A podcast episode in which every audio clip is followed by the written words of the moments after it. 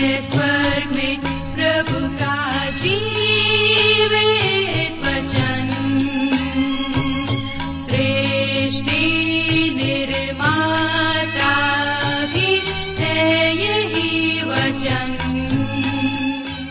नमस्कार श्रोताओ बाइबल अध्ययन कार्यक्रम सत्य वचन में आप सभी का हार्दिक अभिनंदन करते हैं। जैसा कि आपको मालूम है कि इन दिनों हम पवित्र शास्त्र बाइबल के पुराने नियम में से नीति वचन नामक पुस्तक का विस्तार पूर्वक अध्ययन कर रहे हैं और हमें विश्वास है कि इस पुस्तक के द्वारा आपको आत्मिक लाभ मिल रहा है। तो आइए, आज के इस बाइबल अध्ययन में हम सम्मिलित हों।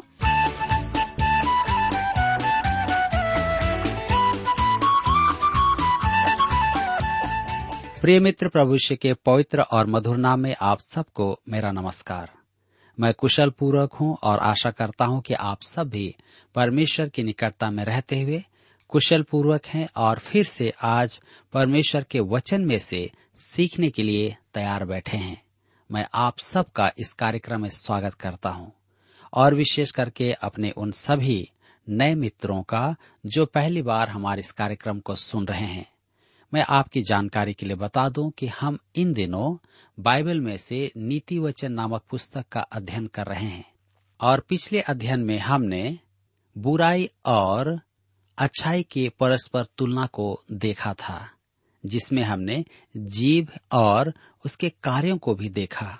आज हम अपने अध्ययन में आगे बढ़ेंगे, लेकिन इससे पहले आइए हम सब प्रार्थना करें और परमेश्वर से आज के अध्ययन के लिए सहायता मांगे। हमारे प्रेमी और दयालु पिता परमेश्वर हम आपको धन्यवाद देते हैं आज के सुंदर समय के लिए, जिसे आपने हम सबके जीवन में दिया है, ताकि हम फिर से आपके जीवित वचन का अध्ययन कर सकें। आज जब हम आपके वचन में से सीखते हैं, हमारी प्रार्थना है कि आप हमें से प्रत्येक को अपनी बुद्धि, ज्ञान और समझ प्रदान कीजिए। पवित्र आत्मा, आप हमारे सहायक होइए, ताकि हम जीवित वचन को समझ सकें, अपने जीवन में उसे ग्रहण कर सकें। हमारी प्रार्थना उन भाई बहनों के लिए भी है जो अपने जीवन से निराश हैं, परेशान हैं, तनाव में हैं, दबाव में हैं या किसी प्रकार से प्रभु अपने जीवन को समाप्त करने की कोशिश कर रहे हैं। आप उनके जीवन से बोले और बातचीत करें ताकि वे समझ सकें कि ये जीवन उनका नहीं आपका है। आपने उन्हें दिया है। आप उनसे प्रेम करते हैं। आप चाहते हैं कि उनका जीवन आशीषमय हो जाए। पिताजी, आज हम सबसे अपने वचन के द्वारा बोले और बातचीत करें। धन्यवाद के साथ प्रार्थना यीशु के नाम से मांगते हैं। आमीन।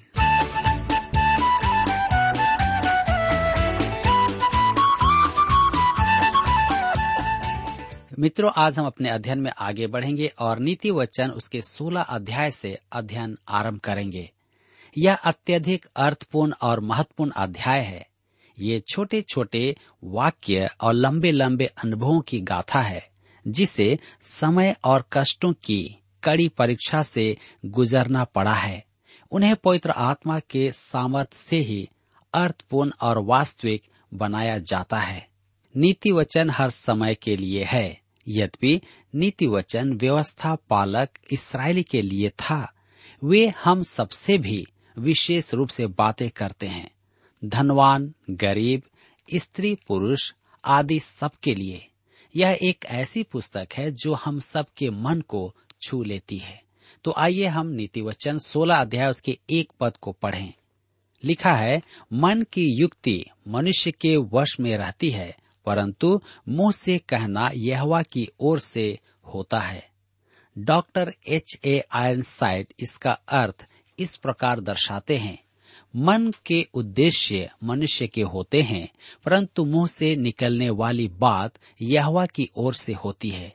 हमारी भाषा में इसे कहते हैं, मनुष्य सोचता है, परमेश्वर कुछ और करता है। यर्मिया नबी की पुस्तक दस अध्याय के तेईस पद में लिखा है, मनुष्य चलता तो है, परंतु उसके डग उसके अधीन नहीं है। आप और मैं योजना बनाकर उसका प्रबंध करते हैं। परंतु जब कहने और करने का समय आता है, तब परमेश्वर का निर्णय अंतिम होता है। हम बड़ी बड़ी बातें कर सकते हैं, परंतु परमेश्वर ही है जो अंतिम निर्णय देता है। नीति वचन सोलह के दो पद में लिखा है, मनुष्य का सारा चाल चलन अपनी दृष्टि में पवित्र ठहरता है, परंतु यह मन को तौलता है। मनुष्य का सारा चाल चलन अपनी दृष्टि में पवित्र ठहरता है। हमने नीति वचन चौदह अध्याय उसके सत्रह पद में इसे देखा है। ऐसा मार्ग है जो मनुष्य को ठीक जान पड़ता है, परंतु उसके अंत में मृत्यु ही मिलती है। यदि आपने भटके हुओं का उद्धार का संदेश सुनाया है या आप प्रचारक या शिक्षक हैं तो आपको अधिकांश समय जो उत्तर मिलते हैं, उन्हें आप जानते हैं। मुझे उद्धार की आवश्यकता नहीं है। मैं जैसा हूँ, वैसा ही ठीक हूँ। मैं पापी नहीं हूँ। मेरे साथ समस्या क्या है? मैं परमेश्वर के समक्ष खड़ा हो सकता हूँ। मैं एक ईमानदार मनुष्य हूँ। मनुष्य का सारा चाल चलन अपनी दृष्टि में पवित्र ठहरता है। मुझे इससे चुनौती भी दी गई है। जी हाँ ऐसे अनेक विश्वासी हैं जो सोचते हैं कि परमेश्वर के समक्ष उनका चाल चलन सिद्ध है। यह संपूर्ण विषय, पहला योना की पत्री एक अध्याय उसके सात पद में समझाया गया है। जैसा वह ज्योति में है, वैसे ही हम भी ज्योति में चलें तो एक दूसरे से सहभागिता रखते हैं, और उसके पुत्र यीशु का लहू हमें सब पापों से शुद्ध करता है हमें परमेश्वर के वचन का दर्पण अपने जीवन के सामने रखना है तो हमें समझ में आएगा कि सब कुछ ठीक नहीं है, और हम परमेश्वर के प्रतिमान में सिद्ध नहीं हैं। आपका समाज आपको सम्मान प्रदान करेगा। कलिसिया आपकी सराहना करेगी। आपके पड़ोसी आपका गुणगान करेंगे। परंतु, मेरे मित्रों, जब आप परमेश्वर के वचन की ज्योति में स्वयं को देखेंगे, तब आपको अपनी आवश्यकता का बोध होगा और अपने जीवन के दाग भी दिखाई देंगे। आपको समझ में आएगा कि आप परमेश्वर की महिमा से रहित हैं। आपका चाल चलन, आपकी अपनी दृष्टि में उचित होगा, परंतु परमेश्वर की दृष्टि में नहीं है।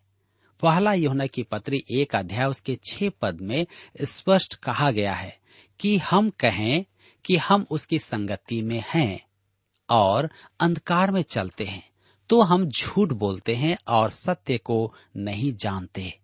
योना मसीही जनों से कह रहा है, जो आराधना में आराम से बैठकर दूसरों पर उंगली उठाते हैं और कहते हैं, वे बुरे हैं, मैं अच्छा हूँ।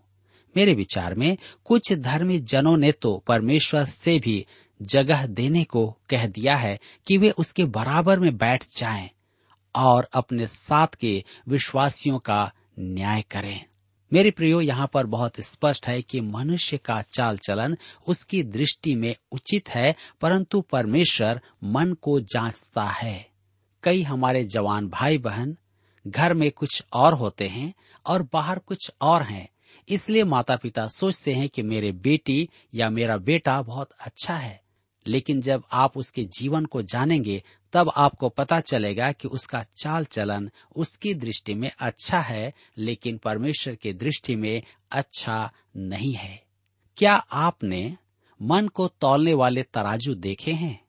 मैं आपको बताता हूँ, यह परमेश्वर का वचन है, जो तराजू का काम करता है। वह एक दर्पण है, वह एक तराजू है जो कहता है कि आप में कमी है, आप सिद्ध नहीं है। मेरे प्रियो, गलातियों का अध्ययन करवाते समय मुझे कुछ लोगों ने गलत समझा है। वे मुझे लिखते हैं, आपके अनुसार, मूसा की व्यवस्था आज के लिए अच्छी नहीं है।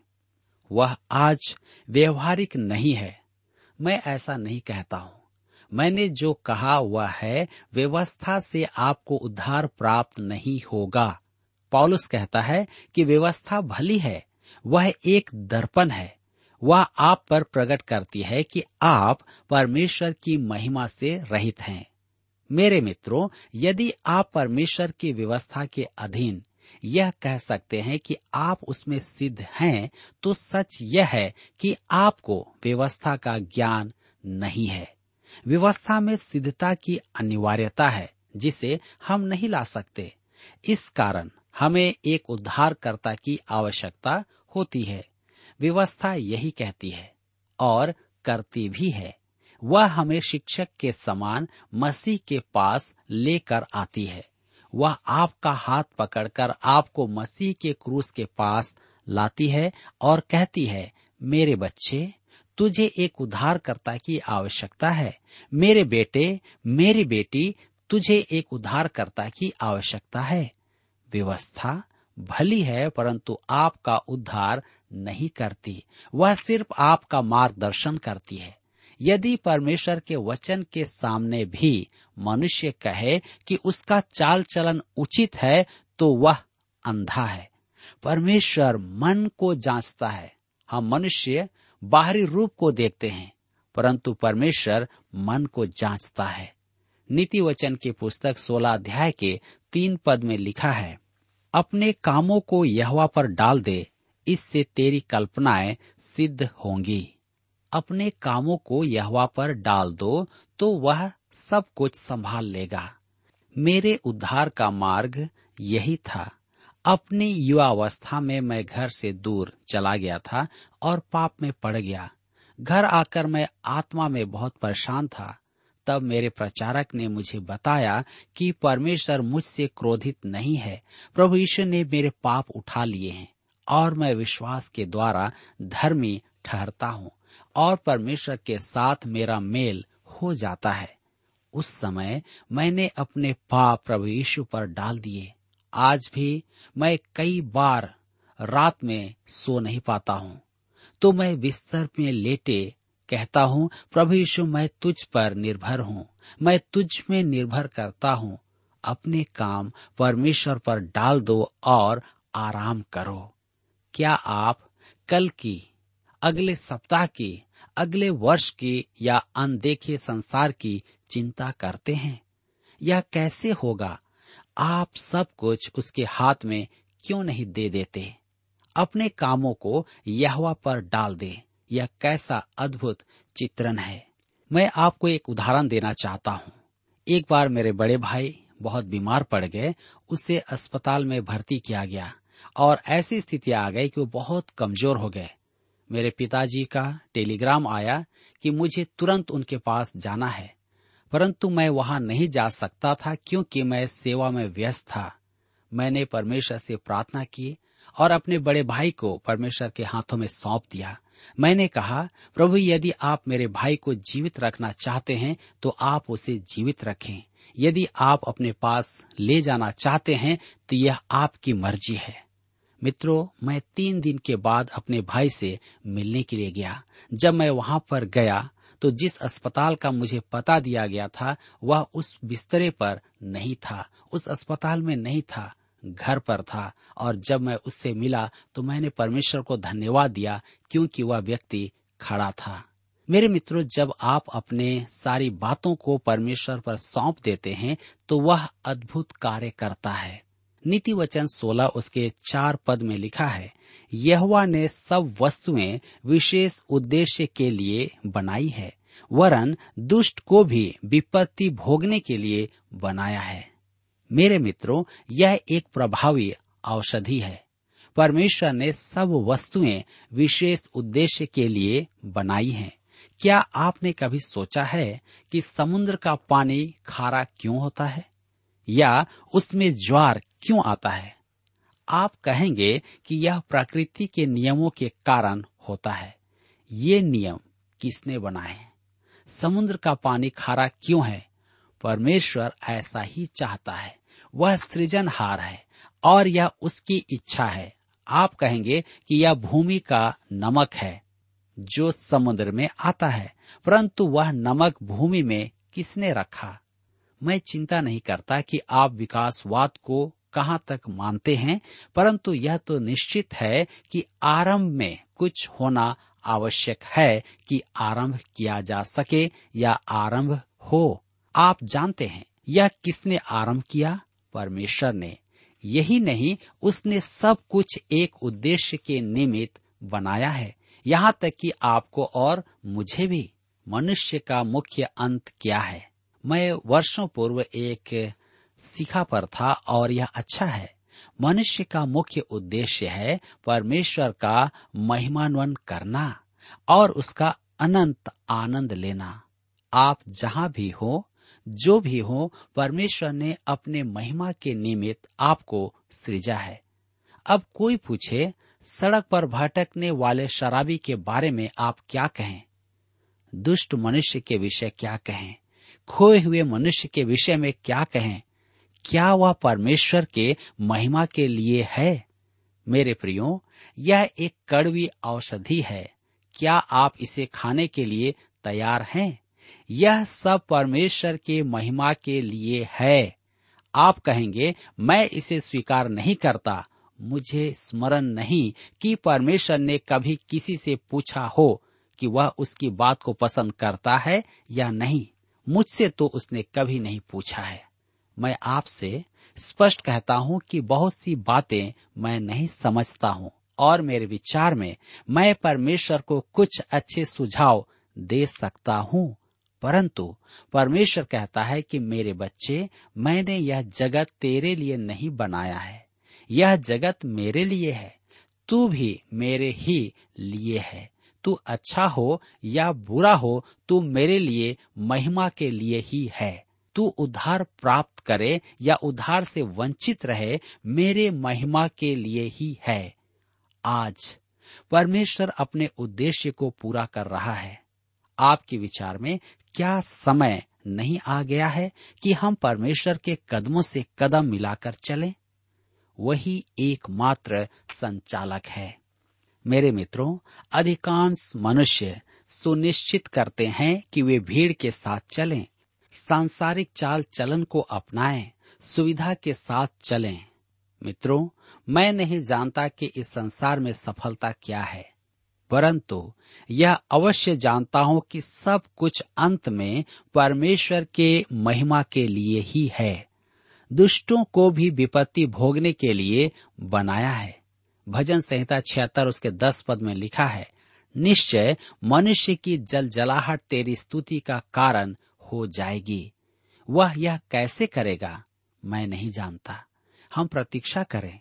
वह एक दिन हमें अवश्य दिखाएगा क्या आप उस पर भरोसा रखेंगे और अपने मार्ग उसके हाथों में छोड़कर उसके साथ साथ चलेंगे? सबसे बड़ी बात तो यह है कि परमेश्वर इस जगत को अपनी योजना और अपने उद्देश्य के निमित्त चला रहा है। एक प्राचीन कहावत है, परमेश्वर की चौपड़ तैयार है। आपको अच्छी लगे या बुरी। परमेश्वर कहता है कि मेरे साथ मत ऐसा व्यवहार मत कर कि जैसा मेरा अस्तित्व ही नहीं। जैसे यह तुम्हारा जगत है और आप अपने तरीके से इसे चलाएँगे। मैं एक बात समझा देना चाहता हूँ कि मेरे साथ खेलोगे तो अवश्य हारोगे। यह मेरा जगत है और मैं अपने तरीके से खेलता हूँ, तुम्हारे तरीके से नहीं। मैं जानता हूँ कि मेरा खेल कैसा चलेगा, परंतु तुम नहीं जानते। हमारे लिए एक काम है, परमेश्वर के कदमों से कदम मिला करके चलें। वचन कहता है कि मूर्ख के लिए परमेश्वर नहीं है। भजन संहिता चौदह के एक, इब्रानियों के पत्र ग्यारह के छह में लिखा है, परमेश्वर के पास आने वाले को विश्वास करना चाहिए कि वह है और अपने खोजने वालों को प्रतिफल देता है। जी हाँ यह एक औषधि है। यह मनुष्य के लिए अत्यधिक कड़वी है। आइए हम नीति वचन सोलह उसके सात पद को पढ़ें।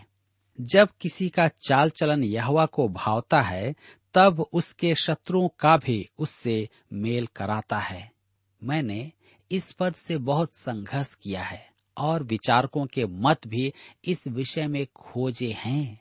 इसका अर्थ क्या यह है कि आपके चाल चलन से परमेश्वर प्रसन्न हो तो आपके बैरी नहीं होंगे? यदि यह सच हो तो परमेश्वर का कोई बैरी नहीं होगा, परंतु उसका बैरी है। मेरे कहने का अर्थ यह है कि यदि आपके चाल चलन से परमेश्वर प्रसन्न होता है तो बैरी आपसे घृणा करेगा। परंतु रोचक बात तो यह है कि वे यह अवश्य स्वीकार करेंगे कि परमेश्वर आपको काम में ले रहा है। यही एक महत्वपूर्ण बात है। मेरे बारे में किसी ने एक अति उत्तम बात कही। मैं उससे घृणा करता हूँ और वह परमेश्वर का वचन सिखाता है। मैं उससे कहता हूँ, मेरे बैरी धन्यवाद। आप इस नीति वचन को पूरा करते हैं। यदि आप सत्यनिष्ठ हैं तो आपको यह स्वीकार करना होगा। मुझे यह नीति वचन बहुत पसंद है। नीति वचन की पुस्तक 16 अध्याय के 11 पद में लिखा है, सच्चा तराजू और पलड़े यहवा की ओर से होते हैं। थैली में जितने बटखरे हैं, सब उसी के बनवाए हुए हैं। यह वचन कसाई, रसोईया और मोमबत्ती बनाने वाले के लिए भी है। नीति वचन सोलह के अठारह पद में लिखा है, विनाश से पहले गर्व और ठोकर खाने से पहले घमंड आता है। मैंने इसे अपने बाइबल में रेखांकित किया हुआ है, क्योंकि यह बहुतों के जीवन में हम देखते हैं। नीति वचन सोलह के उन्नीस में लिखा है, घमंडियों के संग लूट बांट लेने से दीन लोगों के संग नम्र भाव से रहना उत्तम है। यहाँ फिर परमेश्वर के घृणित वस्तु का नाम दिया गया है, घमंड। परमेश्वर की घृणा सूची में घमंड पहला है नीति वचन की पुस्तक छह अध्याय, उसके सोलह से उन्नीस पद में हम इसे पढ़ते हैं। घमंड ही के कारण प्रधान स्वर्गदूत शैतान बना था। वह भोर का सितारा था, जिसका नाम लूसीफर था। परमेश्वर की सर्वोच्च सृष्टि थी। उसके जीवन में पाप आ गया। यह पाप क्या था? घमंड। उसने परमेश्वर से ऊँचा होने की ठानी, क्योंकि उसे परमेश्वर ने अति महान बनाया था।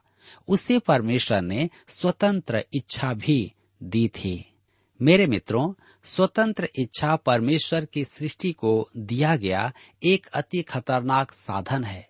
कुछ पशु पक्षी सहज वृत्ति के कारण ठंडे से गर्म स्थान में आते हैं। यह उनकी स्वतंत्र इच्छा नहीं है। मनुष्य में परमेश्वर ने स्वतंत्र इच्छा निहित की है, परंतु इस स्वतंत्र इच्छा के साथ परमेश्वर से विद्रोह और घमंड करने की संभावना भी है धर्मशास्त्र में इसके अनेक उदाहरण हैं।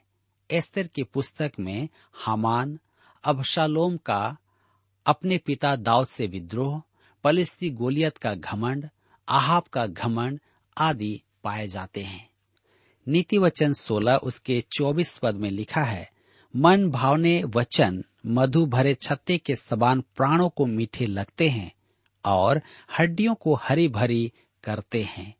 मन भावने वचन, हमें अच्छे शब्द सुनना अच्छा लगता है। समाचार पत्रों में तो आपको बुरा समाचार ही सुनने को मिलता है, परंतु दुख की बात तो यह है कि मनुष्य प्राय बाइबल नहीं पढ़ता है। बाइबल में तो सब अच्छा समाचार है। हमें मन भावन शब्द काम में लेना चाहिए, न कि समय निकल जाने के बाद फूलों से मान प्रदान करना है। नीति वचन सोलह उसके पच्चीस में लिखा हुआ है, ऐसा भी मार्ग है जो मनुष्य को सीधा जान पड़ता है, परंतु उसके अंत में मृत्यु ही मिलती है। आपको ध्यान होगा कि हमारे पास नीति वचन चौदह उसके बारह में भी यही बात है। इसे फिर से कहने की क्या आवश्यकता है? क्योंकि परमेश्वर नहीं चाहता कि हम इससे चूकें। किसी बात को दो बार कहने से उसका महत्व प्रकट होता है। नीति वचन सोलह उसके सत्ताईस पद में लिखा है, अधर्मी मनुष्य बुराई की युक्ति निकालता है और उसके वचनों से आग लग जाती है। हम किसी न किसी को तो जानते ही हैं, जिस पर यह नीति वचन सप्रसंग बैठता है। मेरा एक मित्र है, जो जब भी मुझसे भेंट करता है तो कहता है, आप जानते हैं? तब वह ताजी ताजी और बड़ी रोचक अफवाह सुनाता है, क्या वह ईश्वर भक्त है? मैं नहीं जानता। मैं न्याय करना भी नहीं चाहता। हमें अपनी जीव और मुँह को वश में रखना है कि इससे हम बचें। नीति वचन सोलह के अट्ठाईस पद में लिखा है, टेढ़ा मनुष्य बहुत झगड़े को उठाता है और कानाफूसी करने वाला परम मित्रों में भी फूट करा देता है। हमने पहले कहा है कि कुछ लोग हर बात पर विश्वास कर लेते हैं। कुछ लोग बुराई फैलाकर मित्रों को एक दूसरे से दूर कर देते हैं। नीति वचन सोलह उसके इकतीस पद में लिखा है, पके बाल शोभायमान मुकुट ठहरते हैं, वे धर्म के मार्ग पर चलने से प्राप्त होते हैं। वरिष्ठ नागरिकों के लिए यह एक अच्छा नारा है। नीति वचन सोलह के तैतीस में आगे लिखा है, चिट्ठी डाली जाती तो है, परंतु उसका निकलना यहवा ही की ओर से होता है। एस्तर की पुस्तक में यह पद लिखा हुआ है, हमान ने यहूदियों के विनाश के लिए चिट्ठी डालकर दिन निश्चित किया, परंतु परमेश्वर ने हस्तक्षेप करके यहूदियों को बचा लिया और उसके उपलक्ष्य में प्यूरीम अर्थात चिट्ठियाँ का पर्व मनाया जाता है। मैं फिर कहता हूँ, परमेश्वर का चौपड़ तैयार है। परमेश्वर के साथ न खेलें, सदा स्मरण रखें कि यह परमेश्वर का जगत है और उसके महिमा के उद्देश्य के निमित्त है। क्या आप उसको सहयोग देंगे? या आप उससे दूर जाएँगे? क्या आप परमेश्वर के साथ चलेंगे या विद्रोह करेंगे? यह आपकी इच्छा नहीं, परंतु परमेश्वर की इच्छा ही सर्वोपरि है। काश हम परमेश्वर के साथ चलें और उससे मेल करें। विश्वास द्वारा हम धर्मी ठहरे। मेरे मित्रों, आइए आज हम इस बात का निर्णय ले लें कि प्रभु हम आपके साथ में चलना चाहते हैं, क्योंकि जगत आपका है। आप सब कुछ जानते हैं। मेरे जीवन को भी आप जानते हैं। जब ऐसा आप मान लेंगे तो वह आपको आशीष देगा। मेरे मित्रों, यहाँ पर आज हमारे अध्ययन का समय समाप्त होता है। मुझे विश्वास है कि आज के इस अध्ययन के द्वारा भी आपने अवश्य ही अपने जीवन में आत्मिक लाभ प्राप्त किया है। प्रभु आप सबको आशीष प्रदान करें।